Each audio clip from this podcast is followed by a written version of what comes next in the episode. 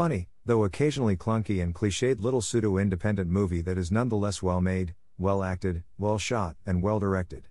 The writing could have used some work though, especially in the first act, and especially to smooth over and or cut all those obvious quirky indie moments moderately budgeted films starring Steve Carell seem to all have these days. Call it the curse of Little Miss Sunshine. The beginning plays out pretty predictably, too much so as it almost lost me at times.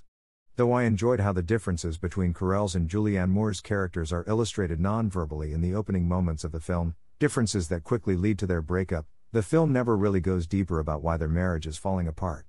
Carell's character in general really annoyed me, actually, he's such a predictable, sexist cliche with his cowardice and passivity in the face of his wife's obvious mistreatment of him. His behavior speaks of a greater problem I've found present in many films these days, specifically in comedies, in both film and television, where the man is not allowed to express anger or frustration or even so much as raise his voice in opposition when wronged by a woman lest he be branded a villain and hauled off by those around him to be tarred and feathered, or the metaphorical equivalent thereof.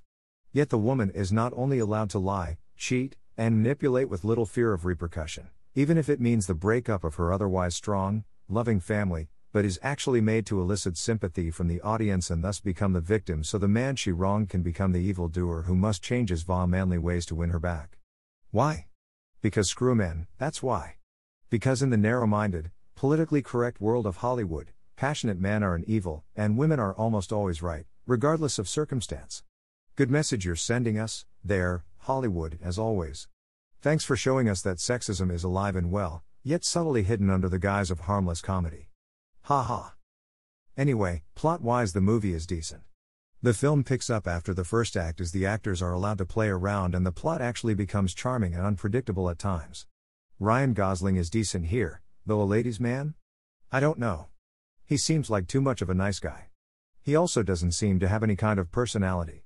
He's a good actor, but his voice is so monotone, like a robot. I imagine that would get annoying after a while. And Emma Stone looks decidedly different here, her eyes are definitely bigger, her face smoother. She looked more conventionally pretty than she's usually able to pull off, being a relatively average looking girl at best. Hmm.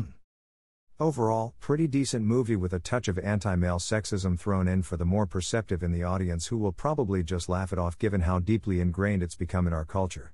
Stupid men. Ha ha. Sigh.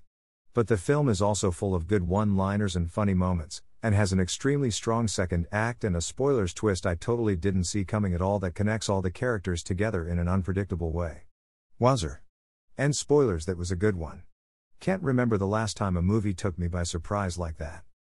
The ending is a touch predictable, but A, it needed some kind of an ending, what else did you expect? Decent movie, funny, well, acted, worth watching, sure. And even better if you're a woman who wants her ego stroked. Or a man who doesn't mind being insulted for two hours. Yeah.